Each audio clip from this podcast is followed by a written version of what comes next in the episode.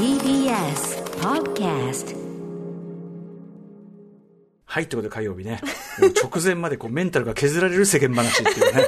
えいやいろんな人がいますねという話をそう、世の中ねね困ったものですね、やっぱりね。困ったもんですねうん困ったものといえば、やはりこの天気と言いましょうか。列ね、大垣さん命名列ですよ。もう列ついに来たね。ついに列、本格と言いましょうか。本当にあの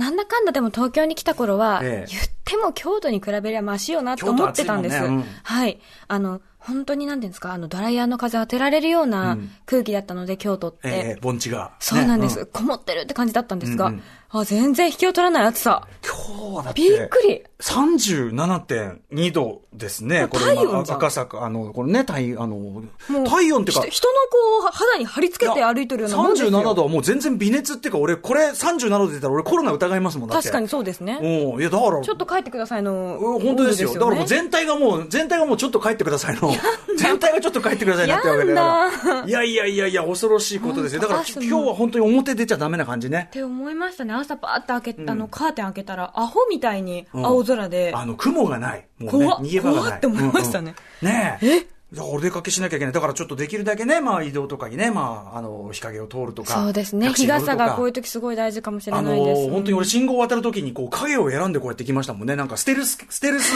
ステルス系のゲームをやるような感じで。でも本当にそんぐらいしないと身の危険を感じる感じだった。皆さんも本当にね、そういう感じだったと思いますけどね。うん、暑かった。いや、その危険を感じるって意味では、だから冷静に考えてみるとですよ。だからその、今日はうわ、ひどいね、と、こんな中表出たくない、運動なんか持ってのほか、オリンピック、オリンピックって、って。確か、この時期に。今日は本来だったら何ですか？日程的には。何でしたっけ？競歩とかそんな感じだった。確かね、あの、ね。先週末ぐらいが競歩だ。先週末が競歩か。とにかく、この感じで、いや、表出たらやばいよね、危険だよね、オリンピック！あかんかん。かんかん。ね。え、だからちょっとこれはそのもちろんね、延長になって、まあ選手の方々中心にね、いろいろ大変だったっていうのは大前提としますけども、これはやはりちょっと無理だったっていうか、ね。え、ここで運動させようとしてたのかっていう感じは。まあ不幸中の幸い、この気温で外に人が行く必要がなくて、まだ良かったかなねえ、少。ないくとも、はいこ少なくとも今年のやっぱりこの天気の下で運動はしない方がいいんじゃないのかななんでこの季節なのかなみたいなシックスジャンクション After Six Junction. 8月11日火曜日時刻は6時3分です。ラジオでお聞きの方もラジコでお聞きの方もこんばんは。TBS ラジオキーステーションにお送りしているカルチャーキュレーションプログラムアフターシックスジャンクション通称アトロク。パーソナリティは私ラップグループライムスターの歌丸です。そして、火曜日パートナーの宇垣美里です。おっと、言い忘れてました。私本日は、えっ、と、第6スタジオに参上しております。そうなんですよ今日もいらっしゃるええ私はスタジオにいたらもう、宇垣さんがね、入ってきて、あ、いるっつってね。そう、え、いるんだったら言ってあよーって。最近すごい面白い服買ったから、それ着てこようかと思ったのに。面白い服を見せようとしてくれて、それ、いずれちょっと楽しみにしてますけどね。ありがとうございます。ありがとうございます。いや、そうなんですよ。ちょっと今日はね、あのーまあ、千葉先生のね、あの、その後、8時台にね、はいあの、千葉哲也先生の、まあ、インタビューとかもありまして、えーまあ、いろんなことがあって、やっぱりね、あの、リモートじゃない方がいいなという判断の時は、こうやってこうさせてきたいただいているということで。ありがとうございます。まあ、そんな中でね、直接会ってるからこそのこのね、心が削られる世間話。これをしてからのこの暑さ話。すいませんね、本当に。すいませんね。何、なんだろうか。私は、宇垣さんが悪いんじゃないんですけどね。うん いや、とにかく群馬でも40度。風呂じゃん。うん、八王子でも39度、東京赤坂でも今37.2度とね、これ記録されておりますから、まあ、当然照り返しなんかもありますから、体感はもっと高いですしね。そうですねうん。じりじりと、なんて言うんでしょう、何かが削られていく音がするような日差し。皆さんお気をつけください。だから、まあオリンピックはあれですって、あの、本当だったら9日ですか？あの、先週終わってたそうなんですけどもどまあ、タッチのさ、でも逆に言えばもうずっと梅雨が続いてたっていうことですよね。ね、ちょっと今年は割と異常というかね、すごく長かったですから。過ごしやすい時期もあるにはあったんで、そういう意味ではそうか、セーフだったのかって、そういうことでもねえだろうっていうね。うん、だから、いやね、あの、オリンピック僕は思うにね、だからその、フルマラソンなんかさ、もちろんわかりますよ、その、ちゃんとね、自然の中っていうか、その表で走るのが一番いいとは思いますけど、なんかできないのかなと。屋内のすごい巨大な施設を作って、確かに。その中に、だからその42点、そのあれがさ、その全部このご丁寧に同じところじゃなくても、その、あの、ルルートを作んなくても、実は同じところを回っているんだけど、壁が、これ私のアイデアです。うん。バーチャルっていうか、はい。壁に、あのーなんだ、プロジェクションマッピングとか、そういうので、ものすごくいろんなドリーミーなところとか、あいいですね。いろんなところを通れるっていう、こう、なんていうの？景色は変わっていく。景色は変わっていく。でも実はよく考えると中はぐるぐるぐるぐる回ってるだけ。場所は一緒だけど、んあの、地面もまたちょっと、あの、角度を変えたりそう、したら。坂ができていたりとか、うんうんうんそういうのが、こう、実はすごく限られた空間の中でできる。で、周りの景色が変わっていく。で、そういうのだからカメラなんかも置き放題。いいですね。中古なんかもすげえしやすいという。まあ、当然温度なんかもコントロールされている。もうなんか四季を巡るとこもできるかもしれまそうそうせんね。。そういうバーチャルマラソン施設っていうか、バーチャル運動施設みたいなのを作ればいいんじゃねという私の安易かつで、えーあれな、簡で単なね。も、あったらいいいなって、だってもう、うんこの時期ですと、なかなかお外で遊ぶの厳しいですから、そういうところがあれば、そうですそうですこに遊びに行けばいいんだもん。そうです、そうです。だから、そういう、しかもそれなんかね、そのオリンピック終わった後も、いろんなことに使えるじゃないですか、そういう施設があれば。うんこれどうです？どうです？どうです？どうです？東京都、東京都。ね東京都に作る土地、うん。あるかな。まあ東京、いやだから東京じゃなくたっていいんだよ。だからその、あの、北海道でやるとかあったじゃない、それはさ。確かにありましたね。それはもう、だからその、広い国土の人から見れば、もうそれは北海道も東京。もう、もう確かに。東京、東京。もう、大体、大体東京。もうそれはもう。2時間で月は近いみたいなことを中国人の友人が言っておりました。でしょでしょでしょ。全然全然全然もう日本日本の国土ぐらいなら全然もううんギリありっていうことで。だからそのいいじゃん分担さ。分担、ね。分担開催でいいじゃないのっていうさ。僕はなんかそのバーチャルキュなんかあれみたいのなんかでもさっきその話雑談してたらツール・ド・フランスあの自転車レースなんですよ、はいはい。あのあれなんかもうバーチャルのねなんかあれみたいなのやってるらしいですな。こう自転車こぐやつで周りがこう景色がみたいなね。ね、どんどん、まあそういう技術があるのなら、屋内で。そう屋内かつ聞いたところでね。最終的にはあの集まる必要がないっていうか 確かに。その場で走りゃいい可能性もあオンラインでる。ね、そしたらもうこれはあれですよ、ディスタンスきっかかね、保ったままできるオリンピックってことですから、うん、っていう点もありまして、まあ、とにかくこの炎天下で運動はさせられねえべって今日いう。は外出ちゃダメよ。ダメよ、本当に本当に。ということで皆さんね、水分補給。そうですね。マスクしてるとさらにうん、やっぱこもっちゃうから、いやーあとはなんだ飲ん、で飲んで。なんか時間帯とか、その、まあ、まずそのオリンピックもさ、まあ、アメリカのね、その、なんか、テレビ放映の都合だなんだっていうのは聞いたことありますけど、時期みたいなねうん、何もここじゃ日本、いろんないい時期あるよ、季節、日本。春とか秋春とかとかさ秋とか、春とか秋とか、春とか秋とかあるじゃんよ。だから、ねえ、そこ、ねえ。ここだといいよ、過ごしやすいよって。アメリカがほら、もうちょっとする、いや、うちちょっともうちょっとするとスーパーボール入っちゃいますんだよね。さ、そのいろんなもう一年中そのビッグイベントがあるからね、あの、オリンピックここしか空いてないんで、それはでもさ、そんなんでここで選手にやるさ、やらされる方にはなってみてよって話だから。ねって思っちゃいますけど。改めてそこはね、あの、まあちょっとその延期になったことを、まあやり方とかも含めてな、ね、考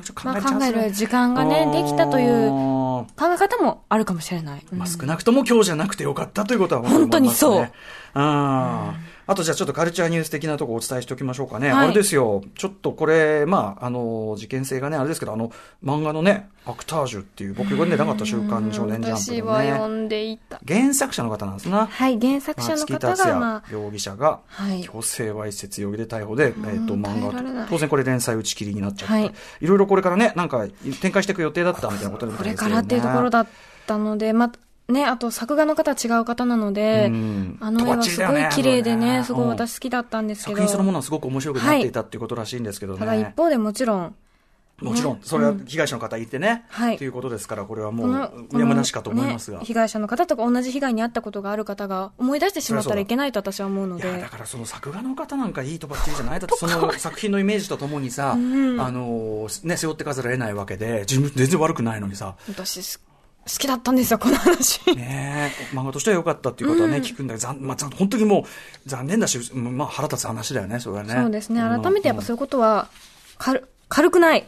もちろん当たり前だけど。もちろんです、もちろんです、本当に。うん、ということで、ちょっとこういう残念なニュースもありましたとかね。えっと、ちょっと漫画絡みでね、あのー今日8時台に千葉哲也先生お話を伺うじゃないですか。あの、前回というかね、前は2015年にですね、あの、ウィークエンドシャッフル時代にインタビューさせていただいて。5年前ですか5年前ですよ。うん10月だったんですね、あの時は。えっと、で、その時は、えっと、練馬にある、その、えっと、千葉先生の、まあ、ご自宅や作業場というか、はいに伺ってですね。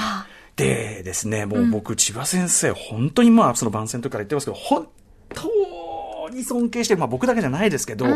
あの、まあ手塚治虫さん漫画の神様なんて言われて、これはもちろん異論ないですけど、手塚さんがまあすごくストーリーを、要するにある種神の俯瞰、ね、視点的にですね、うん、ものすごく壮大なテーマを持ったドラマを、えー、ストーリーを構築していく、壮大なストーリーを構築していく、ストーリー型、ストーリー構築型の神様とするならば、千葉哲也先生はあくまでキャラクター側に寄り添った。うん、しかもそのキャラクターっていうのがその主人公だけじゃなくて、漫画の中に描かれる全てのキャラクター、脇のモブキャラと言われる、そういう人にまで本当に人生とかバックボーンとか、うん、えー、事情とか、そういうものをちゃんと感じさせるようなキャラクター中心型、だからストーリーでぐいぐいね、読ませるという、えっ、ー、と、手塚型に対して、千葉哲也型のやっぱり太い幹があって、キャラクターでこう展開させていく。うん、で、えー、という、だから、本当二大巨頭っていうか、二大漫画の神様。もう双璧をなすという。双璧をなすと思ってます。うん、で、まあ、千葉さん本当に、あの、ご存命どころか、あの、現役バリバリで、ね、もう秀吉のたり日記がもう現役バリバリで面白すぎる連載されて、御年81歳にしてこの勢い。僕ちょっとね、前回インタビューした時は実は秀吉のたり日記、連載始まる前だったんですね。うんはい、で、あの、網膜剥離とかね、ちょっと、あの、ご病気されたりして、しばらくちょっと本格的なその操作ができないというようなこと、漫画長いも書かれてますけど、うん、まあ僕としてもまあそりゃそうだよなということで、しばらくは先生のその新作、まあまとまったものというのはちょっとね、あの、期待できないのかななんて、失礼ながら思っていたのに、その後に始まったもうひねもすのたり日記がなんで、え、なん、絶好調なんだけど。そう、面白いし。面白い。あの、宇垣さんになっていかがでした、はい、面白いですし、あの、読めば読むほど、うん、千葉先生のことが好きになる。ねえ、お人柄が本当に。そうが、やっぱにじみ出て、もちろんその、まあ、ご本人のお話を書いてるからこそだと思うんですが、うん、好きになるし、あと、絵が優しい。そうですよね。なんだろう、すごく記憶にあるように感じてしまうような優しい色使いであるとか、タッチであるとか、はい、なんかふわっと入ってくる絵だな、もちろんお上手なんですけど、うんうん押し付けがましくない、なんて言ったらいいんだろう、うんうん、すごく優しいなって思いました。ま、まさにその押し付けがましくないっておっしゃった本当に、あの、言えてみようというか、うん、我が家を得たりというか、あの、先生の漫画って、あの、要はですね、こう、例えば部屋の様子、いっぱい人がいる部屋の様子を描くときに、まあ上から斜め上から、こう、俯瞰視点って多いんですけど、その時に、あの、いわゆるこう、遠近法パースをつけずに、書くと。うん、で、要するに、遠近法をつけ、あまり使わずに書くってどういうことかっていうと、あの、画面の中のここを見なさいっていう、その作者の主張が前面に出すぎない作りというのかな。だから、主人公が画面のその中の中で、主人公はでもあくまで隅っこの方で喋ってるだけで、周りにはいろんな人がいたりとか、いろんなものがあったりとかっていうんで、うん、その全てに読者は目が行くし、えー、なんならその想像力も働く。で、前回インタビューした時に、うん、その、いろんなモブキャラと言われるようなところにも、そのバックボーンを感じるのが本当千葉先生の、あの、作風だと思いますって言ったら、やっぱり書いてるうちに楽しくなっちゃって、うん、で、こいつは例えば新聞記者がこう来るだけの場面でも、こいつは新米記者なのか、えー、どんなぐらいの経験を積んでるのか、うん、えー、どんな思いで来てるのかってことをやっぱ考えながら書いてしまうなんてことをおっしゃってて、だからまさに今、宇垣さんがおっしゃってた、その押し付けがましくなさ、もっと言えば、あの、主人公たちだけに物語っていうか物語世界が奉仕してない。うん、世界って当然その主人公のための、ね、そう、うん、主人公のためだけにあるわけじゃないじゃない。でも物語って、もう作者はさ、主人公中心に進めるんだから、主人公中心の世界にした方が都合がいいはずなのに、うん、そうじゃないっていうこと。ちょっと隅にいる人にも人生があって、物語があってっていうのをちょっと感じさせるような、作りだったりとか、うん、あるいはね、その、主人公たちが非常にドラマチックな、まあ、じゃあ劇中の展開があったとして、やっぱね、千葉先生の漫画は必ずそこに、それとは関係ない第三者の視点を入れるというね、これまあ何度も僕お話してる話なんですけど、野谷松太郎というですね、相撲漫画があって、はい、まあ、とにかく主人公がクソ野郎とね、まあもう、千葉先生ならではです。よ、本当に、いやもうクソ野郎が最悪、もう乱暴なだけじゃなくて、人格的にも最悪というね、気は優しくて力持ちじゃない、全然気も優しくないし、ダメなんだ。最悪のウェイスト、他者への想像力を徹底的に書いた乱暴者、うん、松太郎が主人公なんだけども、その、えっ、ー、と、乱暴者松太郎が、まあ、いろいろあって、相棒の田中君という秋田出身の朴突な青年、ただし酒癖最悪という、この、まあ、えー、コンビがいるわけですね、はい、で、まあ、いろいろトラブルがあって、相撲部屋を飛び出してしまったという、その二人のエピソードがあって、で、松太郎が、まあ、とにかくエゴイストでひどいやつで、まあ、その道中とかもひどいことめちゃめちゃ言うんだけど、うん、でもね、このクソ野郎が、まあ本当に人生で一世一代の、俺そののたりますとその後もずっと読んでますけど、やっぱね、松太郎が一瞬だけその田中のためにこう動くんですよね。まあちょっとぜひこれ読んでいただきたい。松太郎、野谷松太郎の単行本で言うと8、9かな ?7、8、9このぐらいかな、うん、?7、8あたりだったかな？本当にもう僕漫画史上ベストシーンっていうか、何度読んでももう本当にもう落類は止められないという、本当に素晴らしい場面。まあ、それがその、なんていうかな、誰の人生にも起こり得る、でもさりげない、ただの一日なんですよ。ただの一日のちょっとした一言が、とっても重要な瞬間であると。で、それ自体でも感動的なんだけど、やっぱ千葉先生のいいところは、そこに横にいるもあるおじさんがいて、この人はなんならその感じ悪いキャラクターなんですね。で、まあ、非常に感動的な主人公たちの物語がある。で、話がこう終わろうとするときに、この漫画はそのおじさんの視点で終わるんですね。なんか、騒いでるけど、ななんだろうねと。な、なあの人たち、変な人ってみたいな。で、大体ね、千葉先生これ多い。変な人とかって。要するに、旗から見たらそれもまた、あの、違うストーリー。自分の人はその人の人生が、他にの人には他の事情がある。その視点を入れるというこの大人さ。ご自身のこと書いてても戦争体験の話書いて、うん、涙ぐんでる。それを横でね、奥様が見て変な人ってこう見てるとか。このね、すべての人にフラットな、こう、事情と視点みたいなのがある感じって、本当に千葉先生の、なんていうか、名称のタッチというかな、あと、まあ、ご人柄もありますよね、本当ね。うん、これ読んでるとね。なんてなんだろう。愛おしいというか。そうなんですよね。うん、しかも僕、ひねもすのたり日記はだから今3巻出てますけど、はい、あの、どその、その、今後ね、その、先生の新作は読めないであろうぐらいの気持ちでいた後にしてみればと、え？って先生全然画力も何にも落ちてないっていうか、え？全然前世紀と全く変わらないテンションの漫画なんですけどっていうのが、どぎま、こんな人いないなと思うんですけどね。すごい。改め、一つ一つが、まあ、絵はがきにしてもいいかな、あの、もちろん、例えば海水浴のシーンとか、うんうんうん、って思うぐらいの。美しいですね。うん、絵もうまいし、ぜひね、これね、あの、もし宇垣さんご興味持たれたら、その、え過去のですね、傑作群も、はい、あの、読んでいただくと、読んでいただくと、全然変わってないことに驚くと思います。本当に、あの、画力のテンションみたいなところが、うんうん、はい、おすすめのね、作品。まあ、のたりはちょっとね、女性が読んだら気分悪くなるかもな、あいつな。俺が読んでも気分悪いもんな。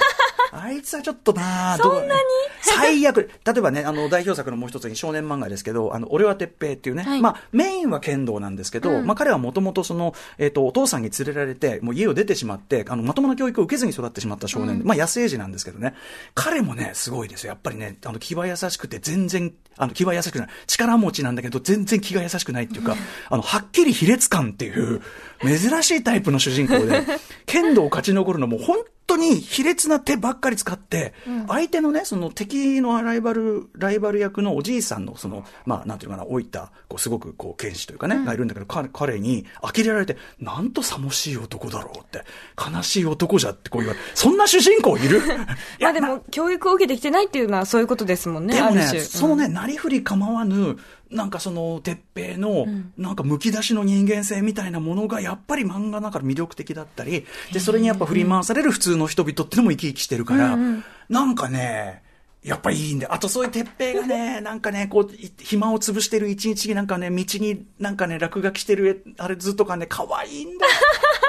なんかだから愛おしいんだよね、ダメ。なんか好きになっちゃう。なんかそのデコボコした人間も愛おしいみたいな。ね、うん。うん、これもうすべての作品に言えることですけど、はい、でも同時に、千葉先生は今日もね、8時台伺おうと思います。けど、やっぱ戦争体験強烈なね、引き上げ、うん、満州からの引き上げ体験されてて、やっぱ人、なんか世界の暗部もいっぱいご覧になってるから、時々顔を出すね、ハードな世界のちょっと恐ろしい側面、人間が悪魔になる瞬間っていうか、うん、鬼になってしまう瞬間、これも怖いのよ。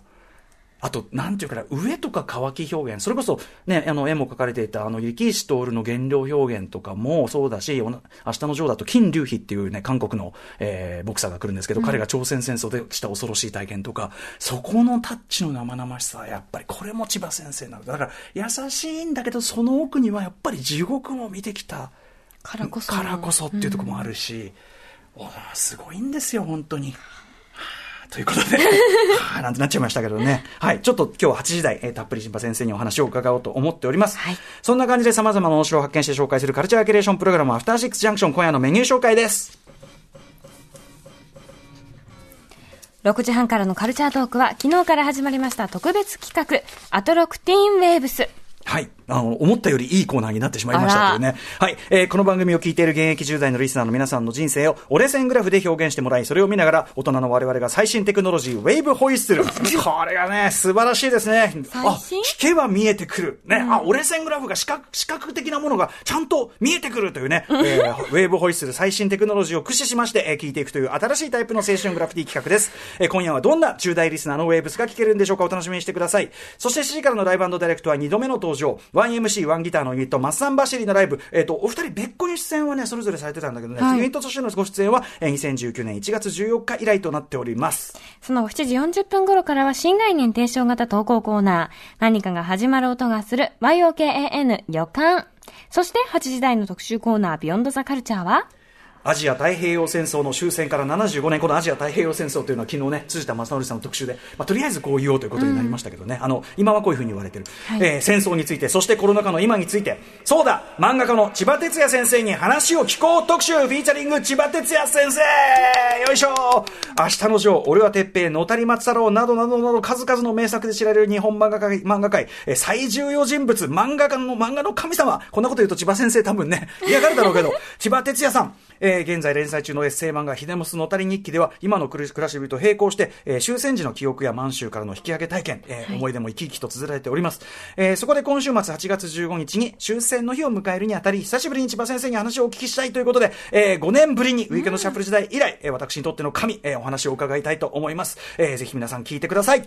番組への感想や質問などリアルタイムでお待ちしております。アドレスは歌丸、アットマーク tbs.co.jp まで、読まれた方全員に番組ステッカーを差し上げます。えー、そして番組では Twitter、LINE、Instagram も稼働中です。それぞれ機能が違います。各種フォローをお願いいたします。それでは、アフターシックスジャンクション行ってみようえアフターシックスジャンクション